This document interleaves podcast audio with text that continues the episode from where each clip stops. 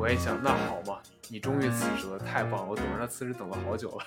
大家都是去占便宜的，没有人在坐在这个圆桌讨论是不为了占便宜的。我虽然今天我在卖乐高，可我是北大的，在疫情的这个时代，已经从我们生活中流失掉了。我也不知道是谁，但是都二零二二年了，对吧？游戏只是我们生活中的一部分。大家好，欢迎再次来到朗姆酒蛋糕，我是刀锋，我是金汤力。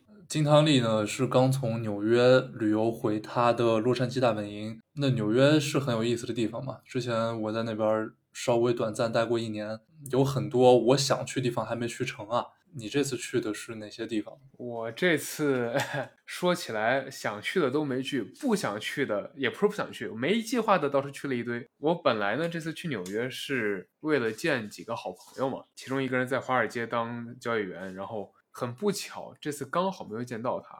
他最近因为可能工作太累了吧，他就辞职了，说辞职出去玩一个月再回来。我也想，那好嘛，你终于辞职了，太棒了！我等着他辞职等了好久了。呃，确确实就是不不这样的。以前经常看他发朋友圈，就感觉他真的是就是工作可能抑郁了吧，就内容特别的令人心疼。反正就有一点点惨的。那反正现在他也算是解放了。呃，他出去玩我也很开心。那这次我去呢，实际上就也只是碰巧见了几个其他的朋友，然后在曼哈顿稍微闲转了一下。像昨天本来是想的是买几个礼物给室友的，然后兜了一大圈，去到一个叫大大都会博物馆，纽约应该算是最有名的几个博物馆之一了，最有名的之一了嘛。然后像莫奈啊什么的，就很多名人的画、以雕像什么都在那里有。然后本来是想去他们那个纪念品商店，他们有卖那种自己出品的一些比较精致的小礼品嘛。走到门口发现，哎，我现在是学生哎，学生票才十几块钱，不去白不去。然后怎么转了仨小时？对，然后其实别的就没干啥了。我觉得最神奇的是，你是给你室友买礼物是吧？我只要没听错的话。哦，那那看来跟室友处的还还可以。毕竟这次我就直接溜了，我们家还有只猫呢，这猫完全是我室友在照顾。对，你知道今天我一回来，发现家里就是我屋子里多了好几个玩具，像这傻猫正在玩呢，玩的可开心了。我也叫我家的猫叫傻猫。我我不是给它买了一些，你肯定也买那种猫抓板嘛？结果我发现它对那个猫抓板完全没有兴趣，它一直在抓的太正常了。对，特别让我无语的事情是，他一直在抓我的那个门口的垫子，就是鞋垫，进来的时候踩的那个嘛，他一直在抓那个，然后把那个上面抓的都是小的那种印痕。有一点点气愤的是，他在抓我的瑜伽垫，他把那个瑜伽垫撕的已经面目全非了。自从养猫以来，我已经换了三个床单了，每一个都撕的，就是有一个巨大的豁口。我我感觉我离你这个已经已经不远了。那像其实这周我在纽约，本来是想的好嘛，我上一个实习刚结束，出去玩一周，对吧？我是做好了纯粹我就是天天玩的准备。结果周二、周三、周四我，然后我今天周五我是中午其实就去机场了，所以只玩了三天。就这三天，我周二因为新的实习要有一个就是啊入职的一个不能叫仪式吧，应该叫就是那种走过场，要开很多会。结果我周二早上起来第一件事，我先开了五个小时的会。那其实就这周，我到纽约之后，周二、周三、周四其实只有三天可以玩嘛。结果周二一上来，早上起来第一件事，先开了五小时会。新入职嘛，走过场要开很多会，说我们公司文化是什么？你这个寄到电脑之后怎么怎么登录？登录之后你要调什么设置啊？不要点什么那种欺欺诈邮件呀。我们公司有很高的道德标准啊，你要怎么怎么做啊？就类类类似这种。我第一玩的第一天，整整五个小时就这么被浪费了。周二本来我有个面试，面的试还是美国挺大的一家做流媒体叫 Spotify，本来约的是周二，错了，周三的中午，结果面试官把我割了。是面试开始之后五分钟给他发邮件说，哎，我现在有空，你什么时候给我打都行。他回一句说：“我开会开过了，今儿没时间，能能不能够重新预约时间？”那我能说什么？我只能说：“好好好，对吧？” 卑微的求职者，卑微的求职者。结果他周三就没回我消息。我周四早上我说：“你虽然都这个德行，那好歹对吧？我还是要找工作的。我周四还是客客气气回回那个邮件，问你怎么回事儿，还有没有空了？然后给我约了个今天中午的十二点。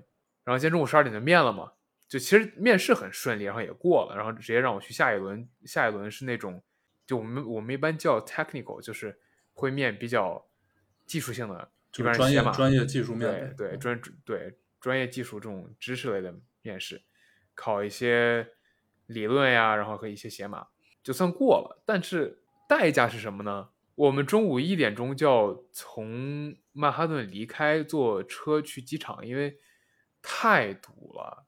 实际上今天后来堵了一个半小时。我十二点面完试之后，我没有时间吃饭。然后我朋友一直着急走，结果我在纽约今天最后一顿饭是麦当劳。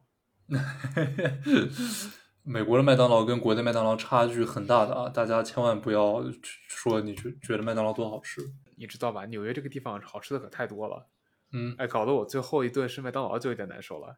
而且 Spotify Spotify 它不是起家于瑞典吗？然后我最近在读一本书叫 Capital Returns，它是一个讲资本周期的这么一本书。然后呢，书里特别提到几家瑞典的公司，写书的这个人其实他就是他是某一个基金管理公司出来的嘛。写书这人就说，瑞典的很多公司呢，包括北欧的整个地域，他都觉得有这个好那个好，这个好那个好。瑞典发家的，你到了美国，其实还是按美国人的那一套嘛，就入乡随俗嘛，等于说，好比说抖音，你出了出了国，去了英国、美国，要把九九六带到国外，那人家肯定不干的。国际版抖音也就是 TikTok，他们员工还挺不能说挺闲吧，但是没有人会说说死活加班啊什么的。包括在公司的中国人，大家都是能在这儿工作的中国人，大家也不会说是非要就着你一家公司干。真的有能力的人，如果你态不好，他立马就跳到隔壁，比如跳到隔壁谷歌、脸书，没有人会在乎你是谁。你这两天不是去了一趟纽约吗？我前两天是国内中秋节去了趟苏州。那个真的是人挤人，我都我过去的时候，其实没想到这里会这么多人。可能是因为苏州没有疫情，国内现在不是还在管控嘛？然后呢，大家就不约而同的都选了江浙沪这一带。我后来看新闻说，苏州、杭州、上海，包括浙江、江苏别的一些地方，基本上是中秋三天假期的出游高峰集中的那么四五个。那所以去苏州，你本来计划是玩什么呢？本来就是想看看园林，看看那种旁边的水镇，稍微走一走，看看城市面貌。我一般喜欢就在城市里面瞎走，然后吃一些当地的那种。苏州人很爱吃面嘛，对小吃啊，苏州小笼包，对对对，啊，苏州的面我觉得都不错。当然它口味会偏甜一点，对于我来说，偶尔吃一吃还行啊。长期吃的话，确实太甜了那个味道。结果你这次实际上相当于变成过去人口普查去了，真的人口普查，我感觉当时去的见的人比比北京堵车时候那人还多，特别夸张。有两个所谓的比较火的地方，我跟我女朋友去的时候过去了，其实我俩就不想往里走了，因为一看外面就说就算了吧，我们直接去个旁边稍微走走看看也就行了。我觉得这个也反映了。现在很多还待在国内的朋友的一种情绪，我们管控疫情已经将近三年了嘛。一方面响应政策号召，一方面肯定也想出去玩嘛。不管是国内还是国外，国内的话你能选的地方，感觉主流的就那么多。好些地方呢还在疫情的笼罩下，你还去不了。出国了你又你又出不去，因为你来回得隔离，你还得工作嘛，对吧？我今天看到一个帖子说。好像是一个零零后还是什么忘了，就说自己成年之后最黄金的这几年，到至少到目前为止，全部都是疫情。刚二十多岁的人了，后面时间还长着呢。你这三年虽然也挺长，但是也不能说是整个笼罩了你的人生嘛。但是你我在想，如果一个小孩子，也不是小孩子吧，一个一个年轻人，他刚高中毕业，上了大学，然后整个这段时间都是在疫情。可能他高中时候梦想的说，我上大学我要怎么样，我要怎么样，我要怎么样，我要去跟朋友出去玩，我要去环游国内大各大景点，我要去，比如说想要去户外做什么运动，或者想去学什么东西。疫情来了，计划都变了，这种感受还是蛮不一样的吧。我之前读的研究生项目嘛，有一个特点是在整个项目的最后啊。一般是会让大家去不同的国家和大洲，然后去进行一个访学这么一个活动，就是说白了就是半自费旅游嘛，半公费半自费旅游。特别神奇的一点是，这两年你想全球疫情很难出去，然后呢，当时那些付了说实话是挺贵的学费的学生们啊。你就丧失了本来应该有的一些东西。你想，你本来花那么多钱是为了去各国游历的，你去增长见识的，但是现在呢，它就变成了一个这该怎么说呢？所谓的纸面上的一个东西，你没有那样的见识了，没有那样的眼界了，你只能是在本地跟教授多上几节课。那谁想做那个呀？那完全不一样，对对，完全人家来上这个项目是为了这个东西。必须要亲身体验的东西，你任何课堂其实都是代替不了的。不知道大家知不知道，美国这这种学校，不光是美国的，可能全世界各地都一样的。它因为疫情原因，比如说全部改成上线上了，上课变容易了，学校的可能需要准备的资源变少了，那是不是该退点学费呢？不可能的，学校怎么会退学费呢？对吧？而且不光不退学费，还有可能因为比如说今年通胀高了，再涨涨学费。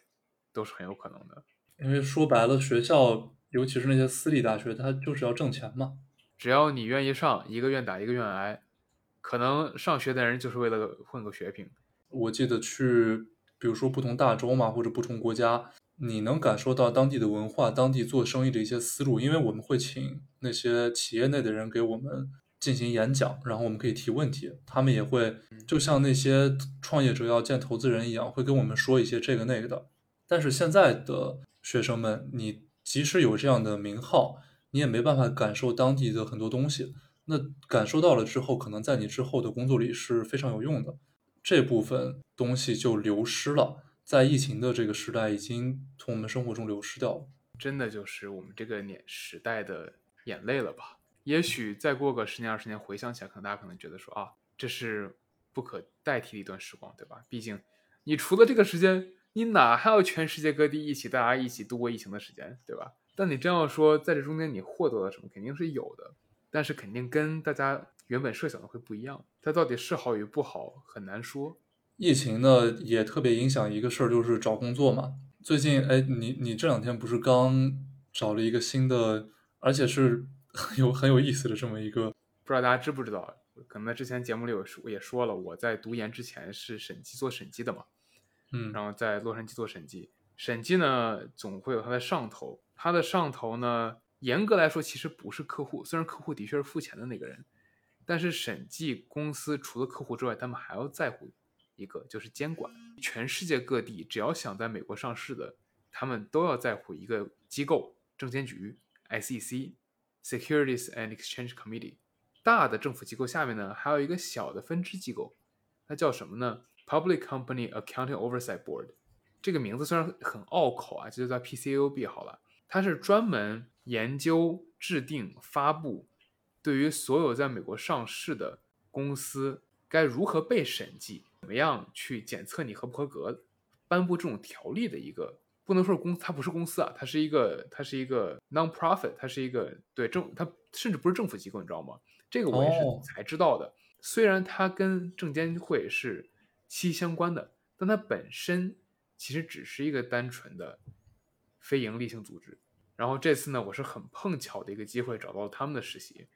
当然了，我不会去就真的实际上去查人啊，这个是这个是我做不了的事情，我也没这个权限。我只是单纯给他们做做数据，做做做做一些一些简单的一些数据处理嘛。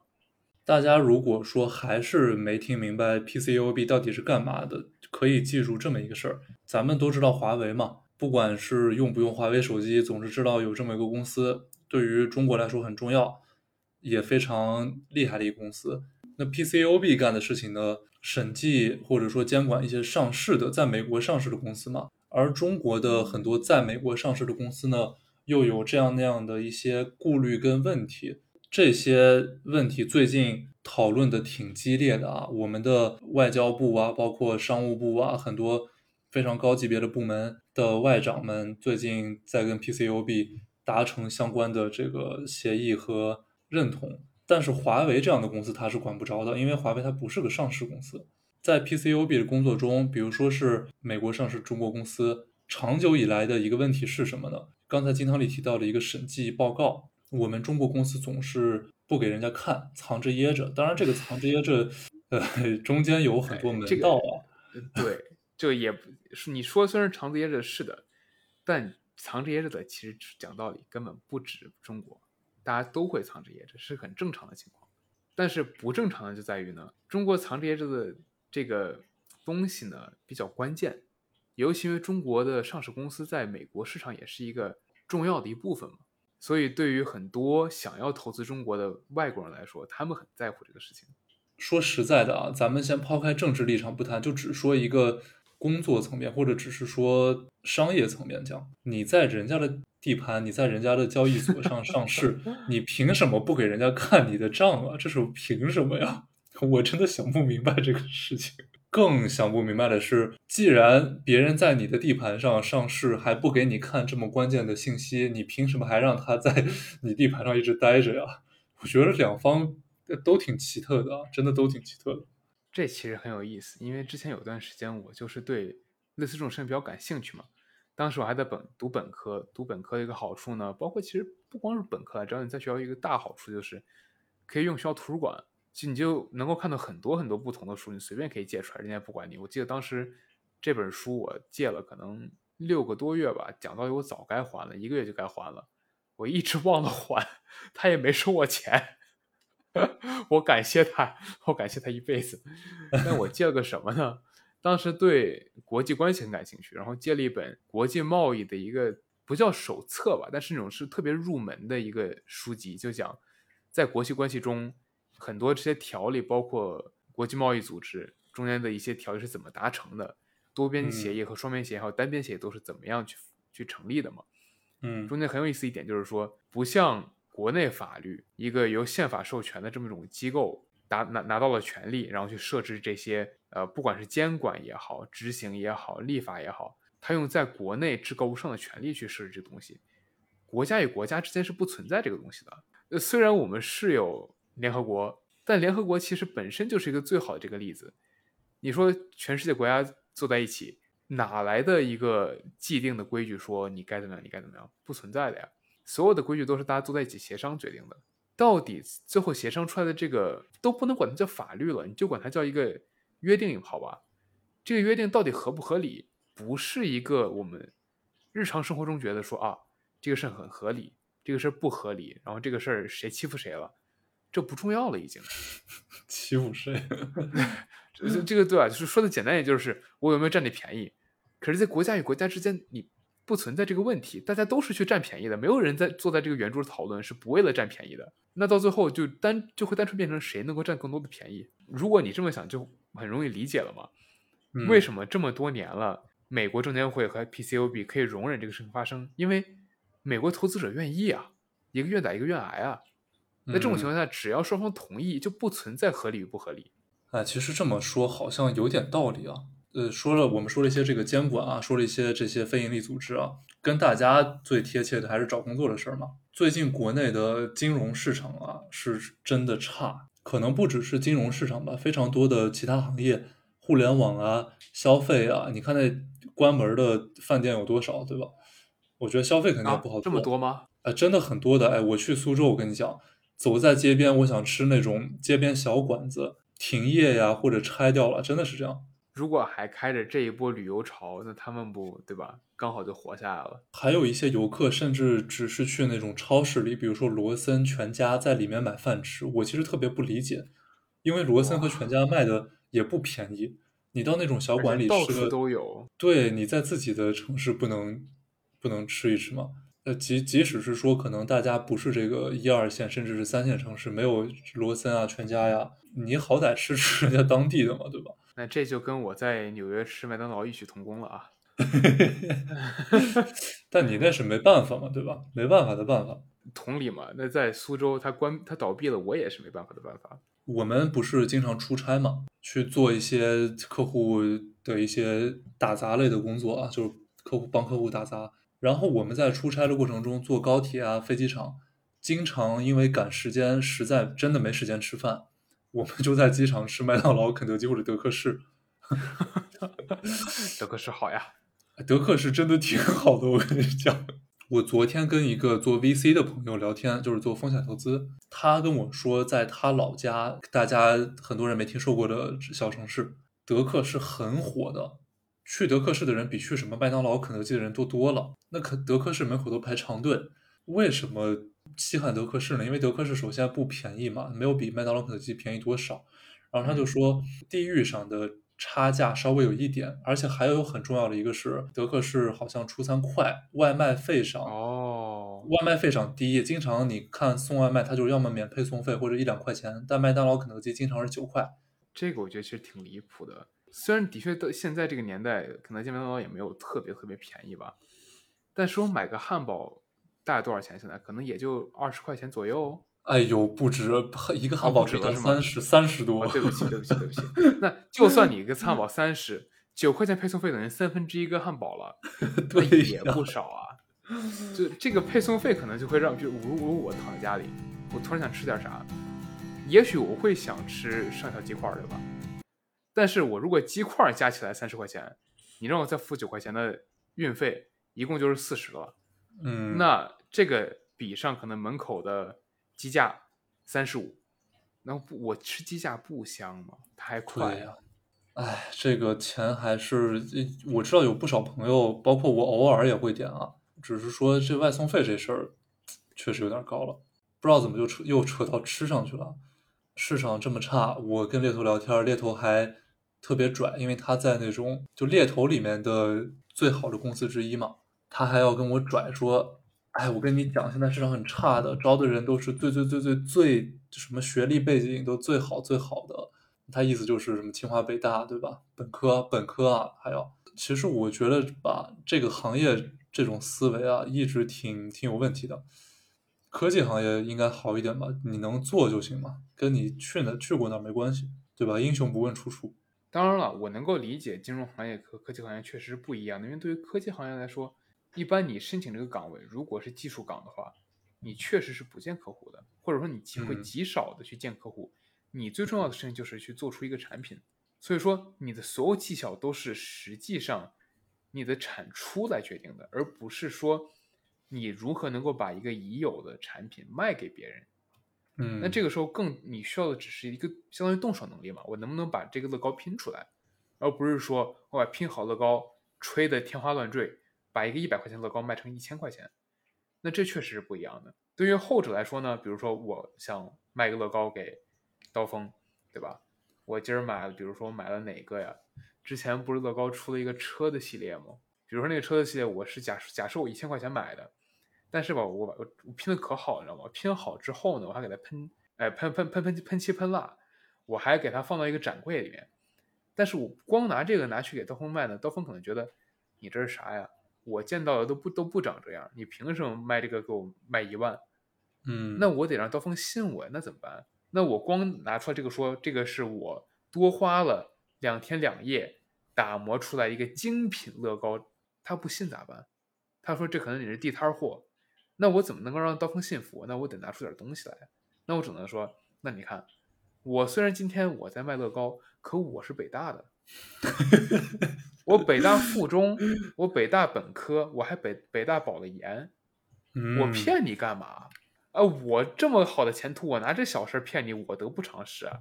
这个啊，这个例子特别的极端，但是就是大概是这个意思。对，我觉得这个是真相。就其实金融很多，我们说金融是个很宽泛的词，然后比较高大上的可能就是一些这个基金呀、投资银行呀，或者国内有一些叫券商呀。说白了就是你需要一些光鲜的履历去包装一下，因为要见客户。就我平时也要见客户，跟一客一跟客户说我在哪儿、什么平台上过什么学校，客户就啊啊，好像把你当当个回事儿，对吧？清华北大朋友那就更当回事了。一说起来，哎，咱们是清华的校友，哎呀，我们什么时候再去这个清华园内走一走，或者什么北大未名湖畔散个步？哎呀，我们那个食堂，哎，那个真好吃啊！这样这样的会议我听过好几次了，只能说是无聊至极啊，无聊透顶。但你也不得不说，清华北大对于他们的校友的这个影响力还是做得很好的。像我们现在有个同学，就是本科在清华。呃，忘了清华还是北大，反正他在这边能够找到他们的校友会，他们还有经常有活动会去聚餐呀，或者去去沙滩上打排球之类的。这点上确实是，就是国外不是美国也很讲校友嘛，国内也很讲校友。在那个华盛顿那边，就是东部华 Washington D.C.，我认识一一对儿夫妇，叔叔阿姨，他们都是早年间就是八十年代清华毕业的，他们现在都五十多岁了，他们的校友们就在弗吉尼亚那一一小圈还经常联系。这种校友真的不光是在学校里，出来之后工作啊、生活其实都是很有帮助的。所以大家说是你上好学校有用吗？从人脉、人际关系上，确实是非常有用的。这个我们可不是，我们可不是宣扬什么学历无用无用论啊，我们绝对没有说 有任何这个倾向，大家不要误会啊。那说了这么多，那最后那个猎头怎么 PUA 你的？呃，因为我现在不是做投行嘛。整体上来说，总体总体来说做的还不错啊。谦虚谦虚 谦虚一步。当然，因为我司的种种原因吧，不少朋友都会说自己公司真叉叉，对吧？真叉叉叉叉叉叉叉叉，星号星号星号。我也是这样，哎，我也是这样想自己公司的。所以呢，想看一些别的机会。做我现在这个行业，投资银行的，一般可以往比如说私募股权基金，或者说私募基金，或者说是一些对冲基金去转。然后呢，我是想比较去做所谓的二级市场，就是买卖股票呀、什么债券呀、宏观货币呀这些玩意儿。我就跟这猎头聊，我说是想往这走。他说：“那你跟我说一下为什么想做？”我就跟他说：“不拉不拉不拉，都是一些我很真实的想法，是真的很纯粹的。”为什么我想做这个方向？不止跟他聊过，我也跟一些行业内朋友啊、之前的教授啊聊过。他结果说完之后，他说：“哎呀，我觉得你没有说服我。”然后我就想，那那是哪方面没说服你？他说：“你知道这干嘛吗？”然后我当时心里就想，我不比你清楚他他到底干嘛吗？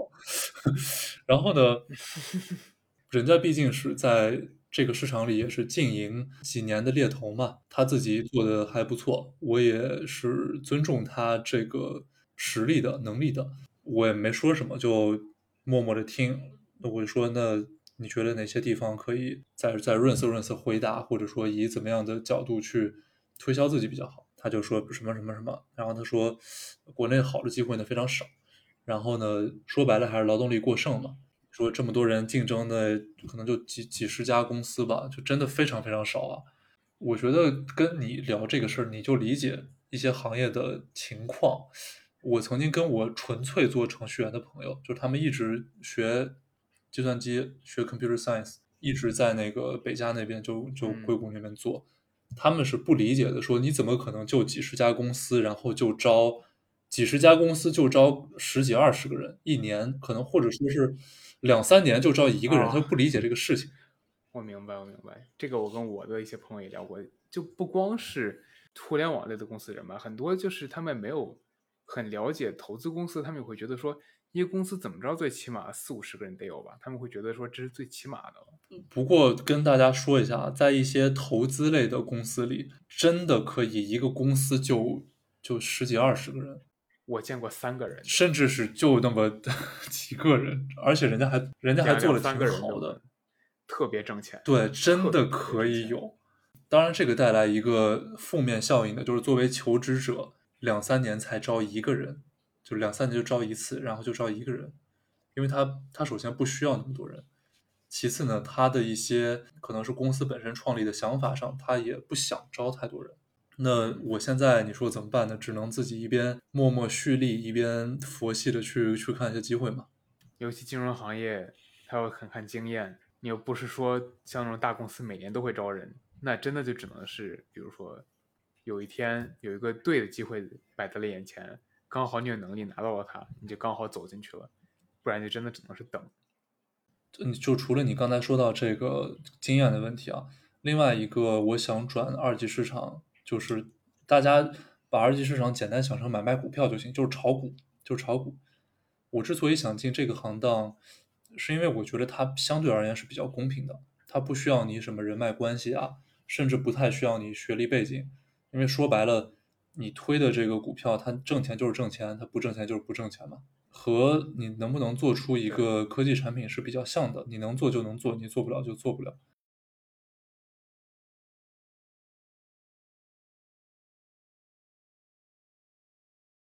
哎，你不是前两天跟我说你十月份还是九月底也得开始找？啊，我这不是已经开始找了吗？？Spotify 这个是第，相当应该是应该是全职第一个面试。反正我因为我到现在其实我没有升很多，主要一个原因是之前上一个实习刚结束，一直在忙最后的一些东西嘛。第二个是我我也想，哇，我好不容易忙了三个月，终于可以休息一下，我先出去玩再说。虽然玩是没怎么玩好啊，但是我的心态还是我现在不想去 立马开始申请工作。就现在我就我知道是该申请，因为就是该做的事儿我已经做了，对吧？我最重要的是我有一个好的履历，有一个好的经验。别人问我说我哎，你这个暑假你做了什么？我能够说出来一个让别人觉得有意思，让别人觉得说哎，我做的这个东西真的有用的这么一个经历，我觉得这个是很很重要的。再其次呢，就是我还是很想试一试去在游戏行业里面做，因为之前我也做过一个跟游戏相关的实习嘛。然后最近不知道大家有没有打游戏的朋友们知道拳头这个公司，就是做英雄联盟那个公司。我跟拳头的好几个人聊了，他们说他们最近也在招，所以我回头过去可能会申一下拳头的工作。嗯，不错，去做他们前天刚好看到他们有一个岗位叫 Insights Analyst，是干嘛的呢？是专门去为某一款游戏做分析的，比如分析说，哎，这个游戏的玩家现在是喜欢做什么事情，我们如果想要扩扩大玩家的基数，我们该怎么怎么做？然后呢，这个岗位就是用数据去提取一些信息，然后去告诉其他的团队说，哎，我们怎么怎么样做可以达成我们的一些目标？然后刚好呢，现在有一个 游戏，呃，这个国内还蛮火的，之前就是。很多主播啊都会玩的那个手游版的英雄联盟，它的中文我不记，英文叫 Wild Rift。然后呢，我拳头的朋友就跟我说：“哎，你真的应该试试。”我说：“为啥？”他说：“因为首先一你对吧，拳头系你都玩二呢，这个团队很想招个会中文的。我想为啥呀？嗯，他说你知道的对吧？拳头是腾讯的子公司。说啊，我知道的。嗯，那你也玩过？王者荣耀啊，玩过的玩过的，我暑假天天在玩。这个其实拳头的这个英雄联盟手游版这个团队，嗯，在很大程度上是跟王者荣耀团队是有分享的，同一个母公司嘛，他们会互相分享一些资源或者经验。嗯哼，所以说他们希希望这个人可以和国内人沟通。那这职位听上去非常适合你啊。这唯一的问题就是我这个我英雄联盟打的很菜。哎，菜不菜的，反正你你你玩嘛，那就对游戏有了解了，对吧？真的很多时候你不知道你的哪些经验，嗯，会帮助你拿到下份工作。比如像刚才说的这个在监管机构的，我自从想好说要转岗那一天，嗯，想要说换去不同的行业那一天，我就没有想过要去做跟投资或者跟审计相关的。但刚好这个机会就在眼前，刚好他又觉得说。你这个经验很少见，我们很想招一个你这样的人。嗯，虽然不是全职机会，但是对我来说这是一个也是个很难得的机会嘛。在他们这个团队里面，他说我们是不招毕业就是刚毕业的毕业生的，我们所有人都是 PhD，所有人都有七到十年工作经验。我天，那我说好嘛，那这种实习机会不多见嘛，对吧？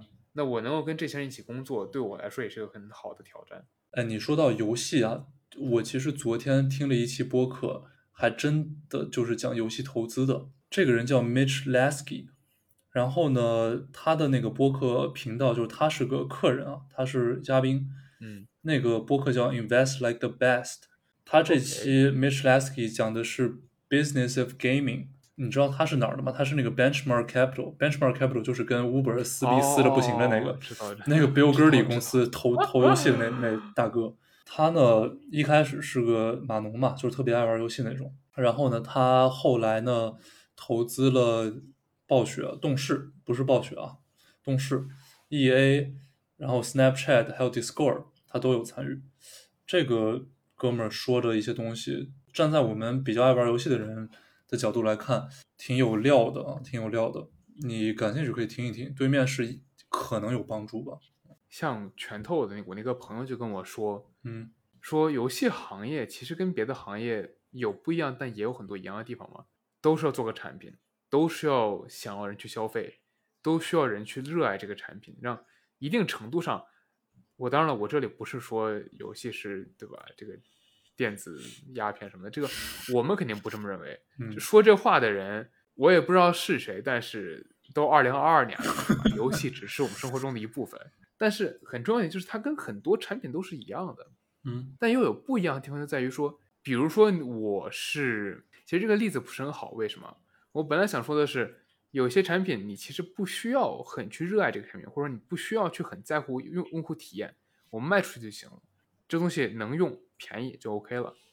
但是其实很多不光是游戏，很多很多产业，包括包括球鞋呀，包括衣服啊，他们很多时候都是很在乎用户的体验的，对吧？嗯。那我都说这个产品，我的用户不开心，那他凭什么？他为什么要要愿意花钱？买我这个东西呢？对，没有理由的呀。那到最后最重要的，不还是做出一款让用户满意的东西？那从游戏角度上来说，就是做游戏的这个人，不管你是实际上做游戏、做游戏美术、做游戏相关的一些策略上的一些咨询也好，再比如说你我是做游戏的数据也好，嗯哼，如果你在做这些工作的时候，你不去思考着说，哎，在这个情况下玩家会怎么想？我的这个决策对我游戏的玩家有什么样的影响？那这个游戏不可能好的呀。我如果只是想着赚钱，赚钱方法有很多，我可以让这个游戏两年内死掉，但但在三个月内赚很多很多钱。但这样到底谁是受益者，谁是受害者呢？我觉得这个情况下没有受益者。国内很多做游戏的公司啊，我其实想点名盛大，盛大网络啊，他们一开始你想传奇是国内最早的一批网游了吧？甚至可以说不是一批，就是最早的那个网游的皇冠明珠，它赚的盆满钵满啊，靠传奇。但你看那游戏的界面画质，它的用户体验其实是非常非常差的。你要是强行跟我说是挣钱游戏就是好游戏，那我可以从这个世界上七十亿人口里至少有个一一亿吧，甚至几亿的人来反对你这种说法。游戏本身是创造一些我们可能现实世界里不能发生的可能性，创造一些体验，给你这种故事线也好呀，放松也好，这种体验感，用户消费的要满意。从这个角度上来说，可能盛大它创造传奇是迎合了一部分不在乎这些游戏画质、故事线，就是想充钱就暴发户嘛，对吧？土老板们充钱就是打打打、杀杀杀，我装备充了三千块人民币，我直接就是这个。服务器里最牛逼的这一一波人，呃，我们比如说是玩一些大家耳熟能详的游戏，《仙剑奇侠传》，性别比较友好的，包括《古剑奇谭》啊，这是国内的。那国外可能是《暗黑破坏神》，他们的一个共同点，这也是我听博客听的啊。那个 Mitch Lasky 就说，他的一个核心的 proposal 是迷宫，因为我们不管是打仙剑还是去打暗黑，其实都很多时间在迷宫里转悠嘛。那用户的话，我作为一个用户，可能我前十分钟我就要去转迷宫了。那对于一个不喜欢迷宫的玩家来说，你这款游戏已经坐牢，对，就是坐牢。我已经不想玩了，我已经可以说是，就算我花了七十块人民币买了你这游戏，那又如何呢？对吧？七十块我也就就当吃了顿难吃的饭呗，我就不玩你不就行了？对啊。但这种时候，下一次我看到你这个发行商，我就知道啊，你就是上次坑了我七十还给我喂喂翔的人。对啊，我怎么想？还有一些游戏厂商，比如说又要点名了，做那个 NBA 2K 的这个厂商，他的 2K 游戏真的是一年比一年差劲，我都我都不知道他为什么要做。Take Two Interactive。对，Take Two，Take Two，你在搞什么鬼？到最后还是一句话，赚钱。像这种大 IP 游戏，其实这是其实是一个大 IP 游戏的通病了，就是嗯，大 IP 一般都是垄断的。我垄断了一个闭着眼都知道会有人买的游戏的。这个一个大 IP，嗯，你真的会很在乎这游戏本身好不好玩吗？那这个时候，大家也知道一年比一年难玩，也许你能够继续再撑十年，但是也许本身这个 IP 你如果用心去做，你甚至你不说用心了，你把他们花钱的心拿出来十分之一放到做游戏上，可能这游戏都能多活个二十年。但你如果说年年大家都失望，谁会连续失望十年还会去买下个游戏呢？我再爱 NBA，那我去看场真的球赛不好吗？而且就就算是我再喜欢玩 NBA 游戏，你已经差到我说实在的，我作为一个忠实的 NBA 玩家，NBA 2K 的玩家，我买 Take Two Interactive 的游戏，我买了五个版本，就是我是一七、一八、一九、二零、二一，我买了这个五版二 K。为什么它现在二二和二三我实在不买？就因为我觉得它做的实在太差了。然后另外一个我特别爱玩就是 E A 的 FIFA，FIFA 我也特别爱玩。我从 FIFA 我真的是超级老的玩家，我从二零零七年就开始玩，我玩了十几年。体育运动类游戏另外一个通病是它其实很单调，你玩来玩去就那么些东西，它也没有什么故事线，你每局就是踢足球，就是打篮球。然后呢？你想，你把自己玩到这个能力值巅峰了，你跟迈克尔、乔丹、科比、詹姆斯能跟他们抗衡了，组队了，组队了，其实也就那么回事嘛，对吧？没什么额外的内容让你再觉得它是一个丰富的游戏了。我觉得现在这些厂家们也学聪明了，现在不都提倡这个企业服务嘛，就是 SaaS 的营业模式，他们也学着让用户去搞订阅。你说我交一个订阅的费，很多人经常就忘了自己订什么，他就每月稳定的收这钱。讲到我已经不，我已经记不清我开了什么订阅了，经常就会想，是不是还有某个藏在角落里的订阅还在扣我的钱，但是我就是没有发现。被迫订过最离谱的订阅是之前我用的那个电话服务商是 AT&T 嘛？那国内如果有朋友不知道 AT&T 是啥，就像那个移动跟移动移动跟电信。啊，移动跟电信，就 T-Mobile 和 AT&T 在美国就是移动跟电电信的关系。他不知道什么时候悄悄的给我订了一个每月三十五刀的付费电视，但问题是我住的宿舍连电视都没有啊，我上哪看电视去啊？好离谱啊！然后最最离谱的是，我给他们打客服，我说，哎，我怎么突然发现我 信用卡上每个月挂着一个你们 AT&T 的账单？他还不直接叫 AT&T，他是用他子公司的一个名字。我还是查了半天公司关系才查到这 AT&T。他说是你订的呀，我说我没订过呀，我要取消。他说是，那你把你的这个邮箱呃跟邮箱密码说一下。我说我都没有要你这服务，我哪来的邮箱跟邮箱密码呀？他说是，那你把手机号说一下，我就说手机号。然后经过非常繁杂将近一个小时的沟通之后，他说哦，我查到你的邮箱了。邮你的邮箱名是 student 二零一七 at gmail dot com。我说什么鬼叫 student 二零一七？那是什么玩意儿啊？这明显就是一听就是个那种假的账号啊。对呀，明显就是他们为了创造收入坑我钱，自己利用我的信息创造出来的一个账户，就已经开始干这种事情了，偷我的钱。我可以说是偷我的钱吧。我当时气死了，真的气炸了，我都快。你举个反例啊，就讲道理，大家真的应该看看自己的账单，毕竟现在经济又不好，对吧？钱又不好赚。嗯，我最近干了个什么事儿？就是这次去纽约玩的时候，刚好有段时间没没事儿干，在等，我就在等人嘛。我转角走进了我的电信服务商，叫 Verizon，你把想象可以想象成联通。呃，最近不是刚好苹果出十四了吗？对，十四个十四 Pro。我想我我是该换手机，我手机最近特别特别卡，已经卡了好久了。呃，然后想那换个手机呗，那换什么对吧？我有选择，我可以换十四 Pro，贵的，对吧？新出的手机肯定是贵的，我还得等。我也可以换十三 Pro，你想十四 Pro 出来，十三 Pro 你肯定就会降价。我想说，那我进去看看好了。走进去问他们说，哎，你们这儿有没有十三 Pro？他说，哎，刚好我们这儿有，而且不仅有，带我坐下之后跟我说，我们现在有。特别的优惠，因为我是这个电信服务商的老客户，并且如果我想要把手机 trade in，trade in 就是说我可以把手机给他们，然后他给我在新手机上面减一些折扣。如果我同时接受这个这个特惠以及做这个 trade in 的话，我换一个新的十三 Pro，一个月只需要一块六，我付二十四个月就可以了。嗯。很不错，相当于这手机我可能如果就是我，但是我我我已经买了，这个相当于这个十三 Pro，我一共只要花不到五十块钱，所以我我再看了看他隔壁的那个十四 Pro，虽然它也有打折，但打折没有这么大嘛。嗯，一看他说，大家都看了，如果大家看了今年苹果发布会，它是有一些新的功能嘛，然后说今年新出的这个芯片也是比去年的强了不少。嗯，但是我单纯只是想要一个能用的手机。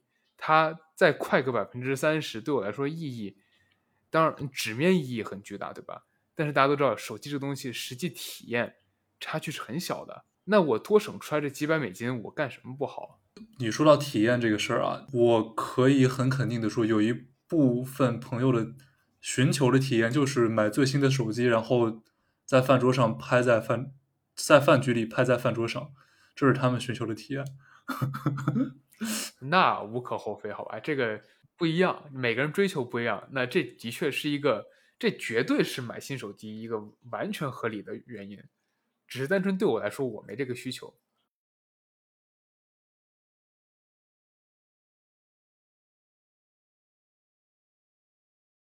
刚才我们聊的时候，不是说到昨天见了一个做风险投资、做 VC 的朋友吗？他其实是我们播客的一个听众，也是通过小宇宙上我们主播的联系方式加了我刀锋。然后呢，因为行业毕竟沾边儿，算是同行。昨天下午正好没什么事儿，我就说：“哎，那个谁谁谁，我正在北京的国贸附近见一个客户，见完了就没事儿了。你呢，要不要有空喝杯咖啡？”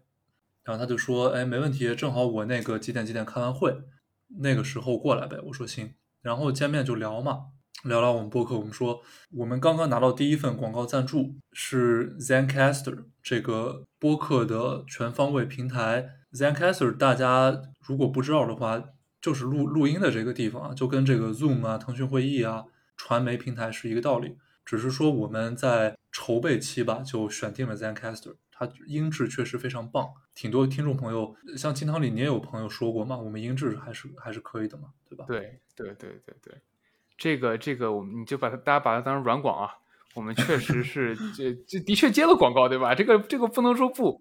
的确接了啊，但但但那个广告不是这个，我们只是一说。然后，因为我们两个在不同地方录音，这个是确实有这个情况嘛，我们只能够通过这种网络平台来录音。对网络平台来说，我们其实试了很多家，到最后音质，因为我相信大家对音质都是在乎的，毕竟想听个东西，不想听到很多很嘈杂的东西，能够音质很稳定的好的不多。嗯，然后加上它的功能啊一些其他方面，我们就做选定了这个嘛。类似的这种功能，在很多其他方面也能用得上。就如果比如说开会啊，再比如说想录一个，比如说一个大的会议，到最后你如果想重复观看的话，那音质也还是蛮重要的，不然我都听不清是台上人在讲什么。对它的普适性还是挺强的。虽然说是 ZenCaster 目前给自己的定位是让播客变得更简单，或者说让做播客这件事情变得更简单。播客在国内相对来说还处于一个小众的状态。只是相对啊，因为我们绝对的人口数量非常庞大，但是相对于抖音什么动不动就几十万、几百万粉丝的流量，我们的订阅订阅的这个听众朋友们其实是没有不可能有那么多嘛。即使是播客里面的大号，也就那么一些。ZenCaster 它这种平台呢，我觉得它的音质比 Zoom 什么的、腾讯会议的好的十万八千里。强。真的强太多了。对，如果大家感兴趣，我们可以下次特别录一点这个 Zoom 录进去的东西，那个声音真的是啊。如果大家感兴趣，可以就大家如果留言，我们会去做的啊。其实很有意思，如果大家感兴趣的话，真的很，因为我们当时试过，那个音质真的是很微妙。可能大家平时如果用惯了腾讯会议或者 Zoom，觉得音质好像还行，那些杂音你能忍一下。但是你一旦用过 ZenCaster，相信我，你再也不会 惦记什么腾讯会议、Zoom 这些平台了。但是我真的想说的是，为什么这些大家常用的开会软件，你的音质不能好一点？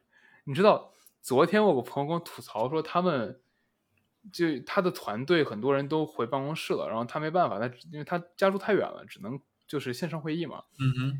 然后因为。当我不知道大家有没有感受到，如果当很多人，比如十个人坐在一个会议室，会议室是有回音的，对吧？你的收音装备、你的收音设备，不管是台电脑还是你专门买的那种，就是会议用的麦克风，它的收音效果，你如果不是站得很近，其实都是很差的。尤其是你如果是坐在离麦克风最远的那个人，你的声音会是很嘈杂的。